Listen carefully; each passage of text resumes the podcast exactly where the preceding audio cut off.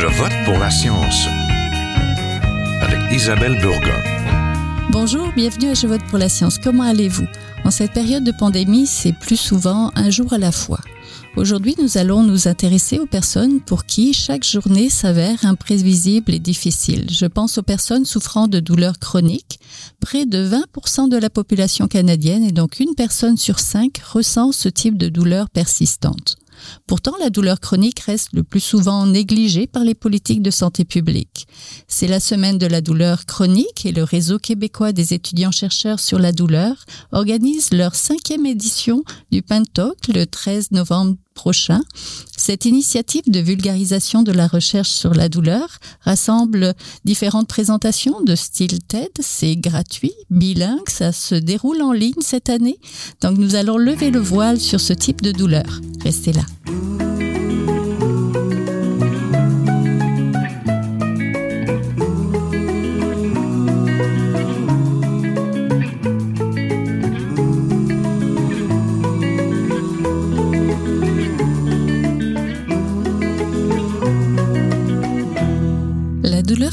Touche des milliers de Canadiens. Pourtant, nous en entendons peu parler. Alors, nous avons décidé à Je vote pour la science de profiter de la semaine de la douleur chronique et plus particulièrement du PANTOC organisé par le réseau québécois des étudiants chercheurs sur la douleur pour nous pencher sur ce mal trop souvent ignoré de la santé publique.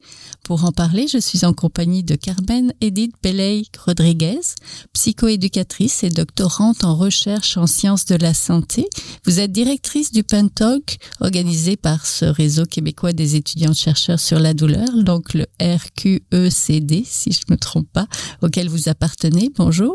Bonjour. Oui, exactement. On est en compagnie aussi de Gabriel Paget, qui est psychologue, professeur sous octroi au département d'anesthésiologie et médecine de la douleur à l'Université de Montréal. Bonjour. Bonjour, ça me fait plaisir d'être ici. Oui, vous allez être intervenante conférencière euh, lors du 13 novembre. Et nous sommes aussi en compagnie de Marie-Dominique Poirier, qui est présidente de l'ASIC. L'ASID, pardon, c'est l'association de soutien et d'information face à la douleur du Saguenay-Lac-Saint-Jean. Et vous êtes personne vivant avec la douleur aussi. Bonjour. Bonjour. Bonjour donc à tous les trois. En 2019 était publié le rapport canadien du groupe d'experts sur la douleur qui soulignait qu'il existe différents facteurs biologiques, psychologiques et sociaux influençant notre expérience de la douleur. Madame Belay Rodriguez, expliquez-nous un petit peu cette expérience. Euh, dans le fond, l'expérience de la douleur, euh, c'est une expérience qui, oui, sensorielle, donc euh, qui vient beaucoup de nos sens, mais aussi émotionnelle euh, et désagréable, évidemment, qu'on ressent à différentes périodes de temps, puis à, différentes intensités aussi. puis généralement, c'est un, on considère que c'est un signal de notre cerveau pour nous dire qu'il y a un danger, qu'il y a quelque chose qui ne fonctionne pas bien dans notre corps. Euh, malheureusement, par contre, ce signal-là, des fois, il, est un peu dérégulé. Donc, euh, et là, on parle de douleur chronique ou de maladie associée à la douleur. Et là, on reçoit de, de danger, même s'il n'y a pas de source de danger nécessairement. Oui, Marie-Dominique Poirier, vous êtes présidente de l'ASIT, donc l'association de soutien et d'information face à la douleur, euh, une association au Saguenay-Lac-Saint-Jean. Mais vous êtes aussi une personne vivant avec la douleur. Parlez-nous de ces douleurs. Euh, pour moi, la douleur, ben, c'est une partie de ma vie. Ça me définit pas en tant que personne. Par contre, euh, je vis avec une douleur de type neuropathique, donc c'est une douleur qui, qui s'attaque à mes nerfs. C'est une douleur qui est présente depuis longtemps? Depuis un peu plus de 23 ans. Donc, c'est arrivé, j'étais jeune. Comment on compose avec une douleur au quotidien? Ben, je pense qu'on a deux choix. Soit on dit que la douleur prend toute la place dans notre vie et on a une vie très très difficile, ou dans mon cas, ça a été de me dire j'ai pas le choix, je vais vivre avec elle. Donc autant apprendre à bien vivre avec elle, ce qui pour moi s'est fait avec le temps comme pour beaucoup de gens. Professeur Paget, lorsqu'on parle de douleur chronique, on parle de quoi concrètement? En fait, une, une, des définitions utilisées le plus communément, c'est une définition temporelle, donc une douleur qui est présente depuis au moins trois à six mois. Mais le critère important, c'est vraiment c'est une douleur qui persiste au-delà du délai normal de guérison. Donc, on peut s'attendre, par exemple, après une chirurgie à cœur ouvert, qu'il y ait une certaine douleur à la poitrine pendant quelques temps, mais c'est qu'une fois que tout est cicatrisé, la douleur persiste sans qu'on comprenne vraiment pourquoi. Il y a d'autres douleurs chroniques, bien sûr, qui sont associées à des maladies comme l'arthrite, euh, mais c'est considéré également comme des douleurs chroniques. Oui, les douleurs neuropathiques comme les douleurs que subissent Madame Poirier, c'est quel type de douleur? Mais une douleur neuropathique, c'est simplement une douleur qui est associée à un nerf. Euh, donc, ça peut être par exemple euh, euh, un nerf qui est coincé dans la colonne pour une raison X.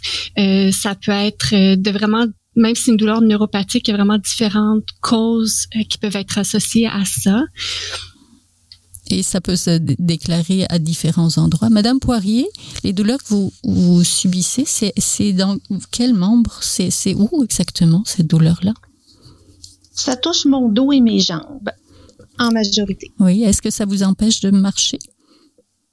Euh, non, je marche très bien, sauf que je marche moins longtemps.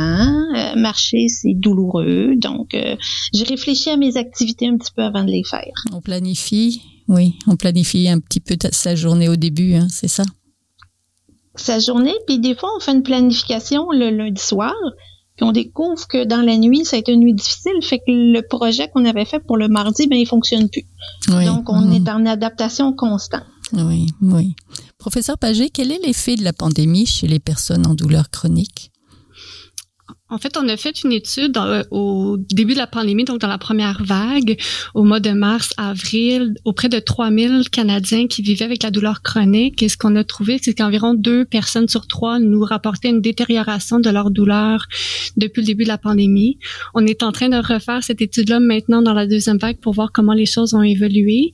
Une des raisons principales associées à ce déclin de la douleur euh, était vraiment la difficulté d'avoir accès à des traitements pendant la pandémie. Donc, on le, système de santé a été complètement chamboulé. Les personnes vivant avec la douleur chronique avaient plus de difficultés d'avoir accès à leurs médecins. Les traitements planifiés étaient beaucoup cancellés ou reportés. Donc, ça a été une période très difficile pour euh, plusieurs personnes. Oui, Madame Poirier, est-ce que vous avez pu voir votre médecin? Oui, moi, j'ai été, je fais partie des chanceux. J'ajouterais à ce que disait Dr. Pagé que pour plein de gens avec la douleur, la vie sociale a un aspect sur la douleur aussi. Aller s'entraîner, aller marcher, faire des activités avec les associations. On est deux associations au Québec qui s'occupent de la douleur. Ça fait aussi partie de vivre avec la douleur. Donc, l'isolement a accentué cette partie moins physique de la douleur, mais beaucoup plus psychologique d'isolement. Oui, évidemment. Avoir de la douleur chronique, ça entraîne des répercussions sur la santé globale, en fait, de ceux qui en souffrent, la santé mentale aussi en tête. Quel est l'impact de ces douleurs dans la vie des personnes Peut-être Madame Rodriguez? L'impact peut être quand même très, très important, donc euh, très, très large. C'est sûr que au niveau économique, euh, c'est très considérable. Souvent, c'est des gens qui ne peuvent pas ou beaucoup moins travailler. Euh, et de là découlent beaucoup d'autres conséquences, euh, évidemment psychologiques. Donc, euh, il y a beaucoup de difficultés au niveau de la, santé mentale, évidemment. Là, on, parle de, entre autres, de dépression, d'anxiété, etc., de, stress. Puis au niveau social, ben, on en a déjà parlé un peu. C'est difficile parce que souvent c'est quelque chose que les gens ont de la difficulté à comprendre, ont de la difficulté à s'imaginer.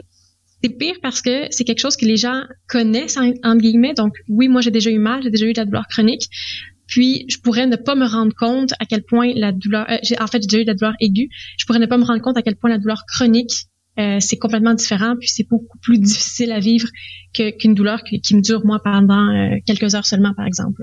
Oui, qui, qui se termine et qui revient pas finalement. Exactement. Professeur Pagé, c'est quoi les différentes trajectoires de soins chez les personnes en douleur? Je suppose que vous allez me dire ça dépend de la source de la douleur. Effectivement, ça dépend de la source, dans quel contexte elle est arrivée. Euh, parfois, la douleur peut être suite à un, une chirurgie, un trauma, une blessure, un accident. Donc, à ce moment-là, au début, la douleur, elle est aiguë et les traitements visent vraiment à supprimer cette douleur-là. Quand les traitements ne fonctionnent pas, la douleur devient chronique. À ce moment-là, le but des traitements n'est pas nécessairement de la supprimer, mais bien de pouvoir la gérer. Donc, on n'est plus dans une perspective de guérison la plupart du temps, mais bien d'optimiser la gestion et de réduire l'impact que la douleur a sur la vie. Euh, donc, initialement, des fois, les personnes peuvent se présenter à l'urgence. Des fois, ça va être avec leur médecin de famille. Euh, différents traitements sont essayés. Quand ça fonctionne pas, ensuite sont référés à certains spécialistes comme un neurologue, par exemple. Et si, si ça fonctionne pas, eh bien ensuite c'est les soins tertiaires qu'on appelle donc les cliniques spécialisées de la douleur euh, à ce moment-là. Donc c'est une hmm. trajectoire qui peut prendre euh, quelques années avant d'en arriver là. Oui, Madame Poirier, vous en êtes où de votre euh, traitement? Est-ce qu'il y a des choses qui vous soulagent? Avez-vous des traitements qui vous soulagent? Moi, je fais partie d'une infime minorité de gens qui vivent avec la douleur qui est extrêmement bien soulagée. Euh, je fais partie des chanceux, je le dis toujours. J'ai des soins euh, de troisième ligne. J'ai bénéficié de plein de belles avancées de la science. Euh, j'ai pu rester au travail en temps partiel, c'est sûr, mais ça aide à mieux vivre avec la douleur. Puis le fait que ça fasse longtemps, ça fait, je pense, qu'on devient des patients experts dans notre gestion de douleur. Oui, on la connaît bien. On la connaît bien, on vit relativement bien avec elle, puis on a appris à, à négocier avec elle. Oui, au jour le jour finalement. professeur Paget, c'est pas la première crise sanitaire que ces personnes rencontrent. Il y a qu'à penser à la crise des opioïdes qui a frappé l'Ouest canadien. Effectivement, donc on parle de la crise des opioïdes, notamment beaucoup de personnes qui sont mortes euh, de surdose d'opioïdes. Euh, et là, il y a une distinction quand même importante à faire au niveau des, des opioïdes qu'on retrouve sur la rue et les opioïdes qui sont prescrits pour les patients qui vivent avec la douleur. Mais effectivement, tant aux États-Unis qu'au Canada, cette crise des opioïdes-là a amené un, un resserrement au niveau des euh, lignes directrices pour l'utilisation des opioïdes dans un contexte de gestion de la douleur. Et ce qui avait pour but de protéger justement les patients, mais ça a aussi eu des effets néfastes, notamment en en, rendant l'accès plus difficile pour certains patients. Oui, ça va dépendre finalement de son médecin. Effectivement, on a trouvé dans une étude qu'on avait faite pan-canadienne que l'accès aux opioïdes semblait plus difficile en Colombie-Britannique où la crise a frappé beaucoup plus fort qu'au Québec. Euh, mais il y a beaucoup de, il y a un degré de confort aussi des médecins en fonction de leur formation, en fonction de leur clientèle qu'ils voient. Euh, puis chaque individu est différent aussi dans ses besoins, donc c'est très hétérogène en fait comme réponse à, à cette crise-là. Oui, est-ce que les professionnels de la santé connaissent assez bien, ils sont assez formés à ce type de douleur, professeur Paget?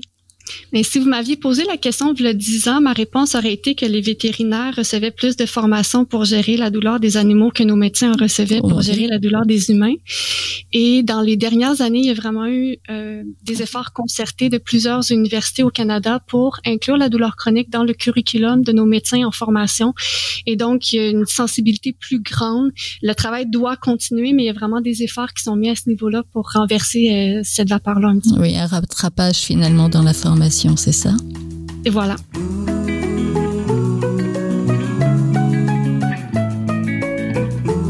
Vous êtes toujours à Je vote pour la science, là où la science rencontre la politique, une émission produite par l'agence Science Presse. Vous pouvez visiter son site internet au sciencepresse.qc.ca. important donc de parler de douleur et de douleur chronique. C'est ce que cherche à faire cette cinquième édition de Pink Talk euh, le 13 novembre prochain, qui se déroulera en ligne, qui sera en direct du théâtre Granada de Sherbrooke. Madame Belay Rodriguez, présentez-nous votre événement. Vous l'avez bien dit, un événement là, de, pour le grand public là, de transfert des connaissances.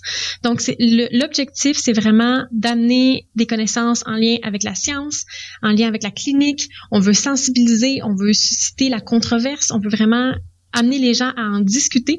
Donc, tous les conférenciers ont eu plein de belles formations pour que leur présentation soit très, très compréhensible, très accessible pour les gens.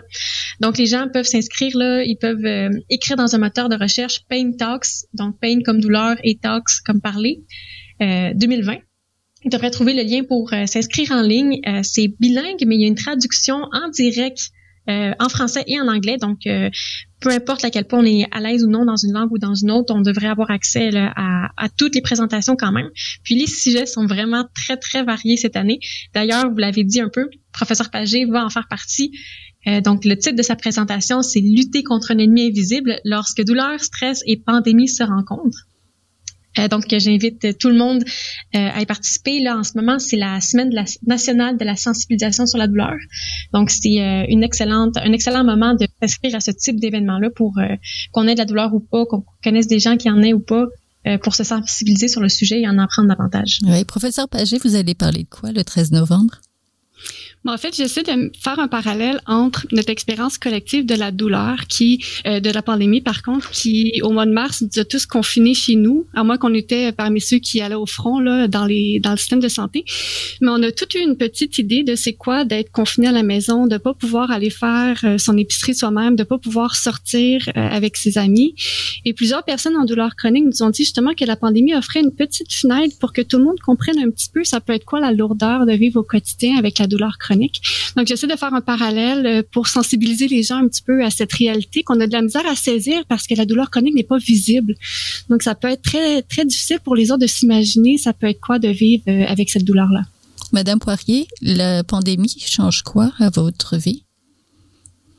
Dans la mienne, personnellement, bien peu de choses parce que je suis professeur, donc j'ai continué à travailler dans ma vie de personne vivant avec la douleur, ça change plein de choses, par exemple. Parce que c'est plus difficile d'aller, par exemple, au Saguenay, on a un merveilleux bassin thérapeutique où les gens vivant avec la douleur peuvent aller pour des séances d'aquathérapie adaptée. Oui. Mm-hmm. C'est fermé présentement à cause de la pandémie. Euh, c'est plus difficile de voir des gens aussi. Ça fait que tout le monde se sent un peu comme nous. Donc, on a créé de nouveaux réseaux pour se parler. Mais c'est difficile pour tout le monde, on doit se dire, puis peut-être un peu plus pour nous. Oui. Madame Belay Rodriguez, votre événement, c'est la troisième année que c'est ouvert au grand public. C'est quoi l'objectif de, de se réunir et de, parler, finalement, euh, plus largement que simplement les professionnels?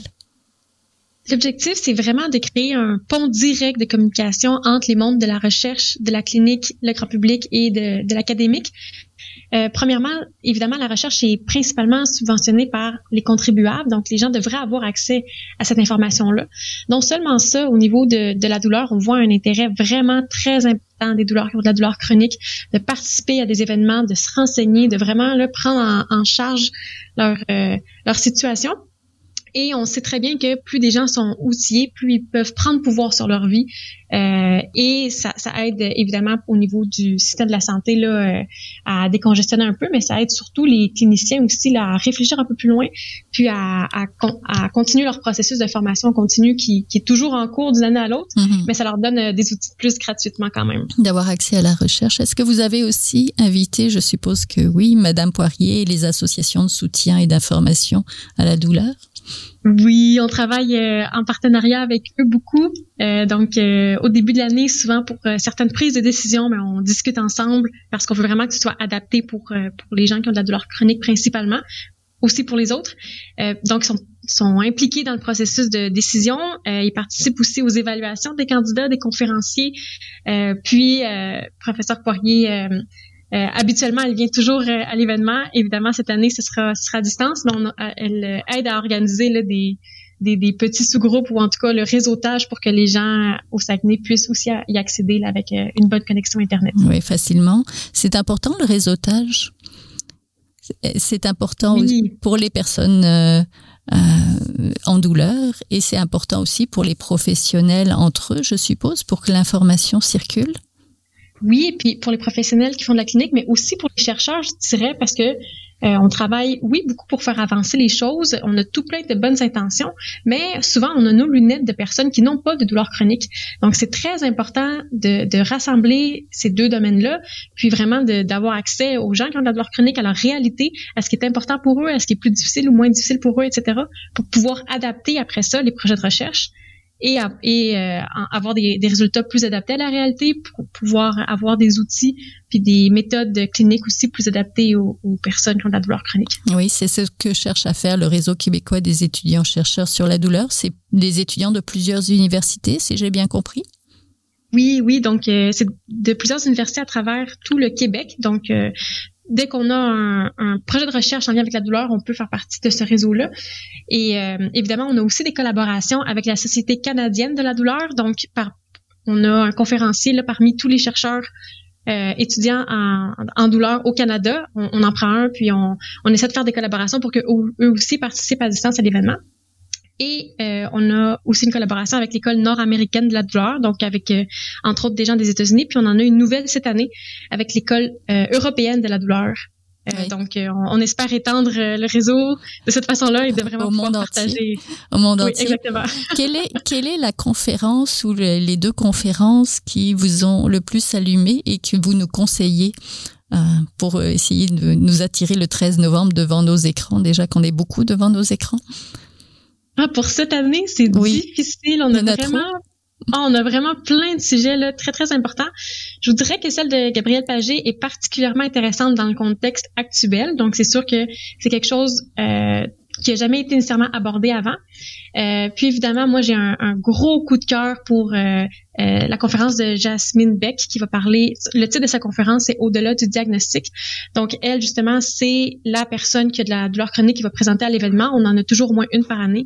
Puis je trouve que sa présentation amène beaucoup euh, beaucoup de, de, elle est très intéressante au niveau de la sensibilisation euh, pour ce que c'est la douleur chronique puis, euh, je pense que ça va, ça va être bénéfique pour tout le monde là, de, l'écouter. Entendu. Professeur Pagé, les personnes en douleur chronique sont des populations vulnérables. Quelles sont les répercussions des politiques de santé sur cette population-là?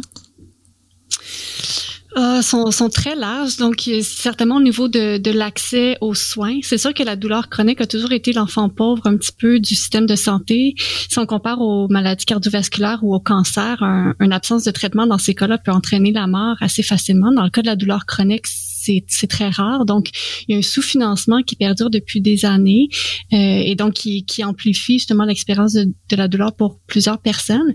Mais pour chiffrer ça, en fait, la douleur chronique coûte environ 7 milliards de dollars au Canada par année en coûts directs et indirects. Donc, les coûts directs, c'est bien sûr là, les coûts associés avec euh, l'accès au système de santé. Les coûts indirects, c'est ce qu'on parlait, notamment euh, les difficultés de, de, maintenir un emploi, de conserver. Euh, les frais d'assurance, euh, se, se, déplacer pour aller à son rendez-vous, etc. Donc, il y a un coût socio-économique très, très élevé.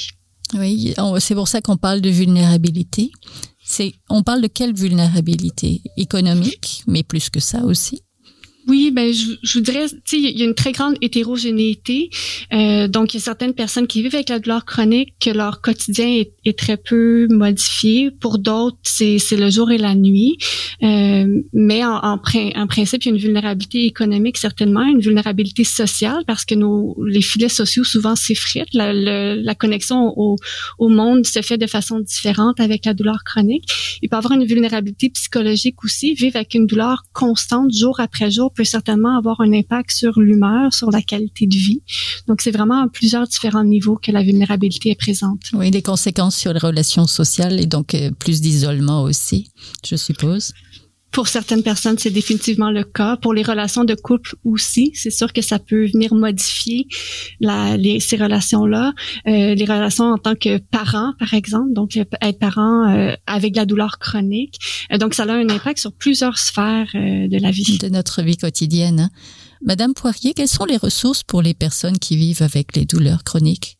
Il y a le groupe de soutien comme le vôtre oui, il y, a, deux grandes associations au Québec, qui est l'ASID, Association de soutien d'information face à la douleur, qui est notre organisme régional, Saguenay-Lac-Saint-Jean. Il y a aussi l'AQDC, qui est l'Association québécoise de la douleur chronique, qui est l'organisme qui couvre le Québec en entier. On a des activités qui se ressemblent beaucoup et qui visent à rendre de plus en plus les gens vivant avec la douleur et aussi leur famille, parce que ça touche la famille, pas seulement la famille proche, mais souvent la famille allergique la douleur. Donc, si les gens deviennent plus outillés, se sentent plus compétents, ben, on vit mieux avec la douleur. Oui. Nos deux associations travaillent beaucoup dans ce sens-là. Dans ce groupe de soutien-là, qu'est-ce qu'on trouve comme ressources? Qu'est-ce que vous faites? Qu'est-ce que vous organisez? Euh, je vous donne un exemple. Nous, à chaque mois, au Saguenay et au Lac-Saint-Jean, on a trois groupes de soutien où on parle de douleur. Euh, le soutien des pères est important parce que de voir que on est, mettons, 10 personnes et ces 10 personnes-là vivent avec la douleur, pour quelqu'un qui commence son parcours avec la douleur, c'est rassurant de voir que ça peut bien aller aussi. Donc, il y a l'effet groupe qui est important. Mm-hmm. Et à chaque mois, on aborde un thème différent parce que vivre la douleur, ça touche un peu tout, comme on le dit depuis le début. Donc, euh, ben, au Saguenay, cette semaine, si on avait pu avoir notre café, notre groupe d'entraide, qui est impossible parce qu'on mm. est en zone rouge maintenant, on parlait de comment trouver le bonheur. Parce que c'est possible quand même d'essayer d'améliorer tout ça avec un conférencier? Non, c'est nos, euh, nous on a des du personnel de l'association qui soutiennent, mais c'est des bénévoles qui vivent avec la douleur qui animent ces groupes-là. Donc c'est vraiment un soutien des pères par les pères, soutenu par un organisme. Oui, Madame euh, Rodriguez, c'est important donc de se parler, c'est important de se réseauter. En mode solution, qu'est-ce que ça prend pour améliorer du côté des politiques et peut-être du financement? Que ça soit de l'association de Madame Poirier ou peut-être de votre réseau d'étudiants? Il y a, des belles avancées qui se font depuis euh, dernièrement, en fait, là, au niveau, euh, autant, autant au niveau un peu plus local qu'au niveau provincial et national. Donc, il y a quelques nouvelles subventions qui sont, qui ont été créées pour encourager ce genre d'initiatives-là qui, qui génèrent des, des, des discussions puis qui permettent la communication entre des milieux qui sont plus fermés en silo habituellement. Euh, par contre, il y a encore du chemin à faire, on n'a pas terminé, euh, donc c'est important de, de, de, rendre ça beaucoup plus accessible et c'est pas beaucoup encouragé encore dans, dans, le domaine de la recherche, même si ça s'améliore. Donc c'est sûr que ce qui est important en ce moment, c'est de souligner euh, l'importance et l'intérêt de ce genre d'initiative-là. Donc, euh, juste de voir, par exemple, le taux de participation au Paint Talks, euh, c'est sûr que si on a un grand taux de participation, mais ce que ça veut dire, c'est que les gens ont l'intérêt, les gens trouvent ça important, puis euh, on, doit continuer à faire ce genre d'initiative-là. Euh, non seulement ça, euh, on essaie d'évaluer maintenant les impacts de ce type d'initiative-là. Donc là, par exemple, nous, on, envoie évidemment un sondage après l'événement pour essayer d'évaluer ça un peu. Euh, oui, on discute avec les, nos réseaux de, de partenaires de douleur. Euh, on, a quelques autres initiatives aussi. donc, avec la QDC, on, on, a des initiatives où on essaie vraiment d'être en communication avec les, les, les, gens qui ont de la douleur chronique, puis il y a des étudiants qui vont dans les, les groupes de soutien pour euh, parler de différents sujets aussi. Pas tout le temps, mais parfois quand même.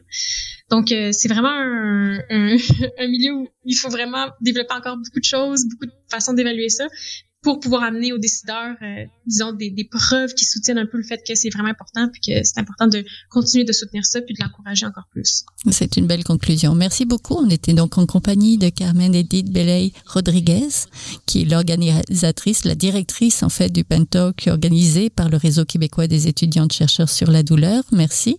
On était en compagnie de Gabriel Paget, qui est psychologue, professeur sous octroi au département d'anesthésiologie et médecine de la douleur à l'Université de Montréal et de Marie-Dominique Poirier, donc la présidente de l'ASID, l'association de soutien d'information face à la douleur du Saguenay-Lac-Saint-Jean. Merci à toutes les trois.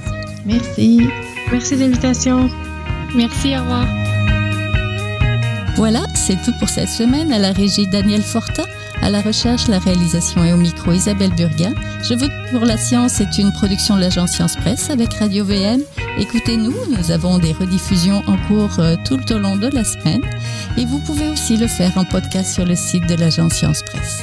J'espère que vous avez aimé cette émission. Si vous l'avez aimée, partagez-la. Et en attendant, bonne semaine. Portez-vous bien. Jin Jiahua est un chercheur typique de ceux pour qui les progrès de la bioinformatique ont préséance sur le sens biologique.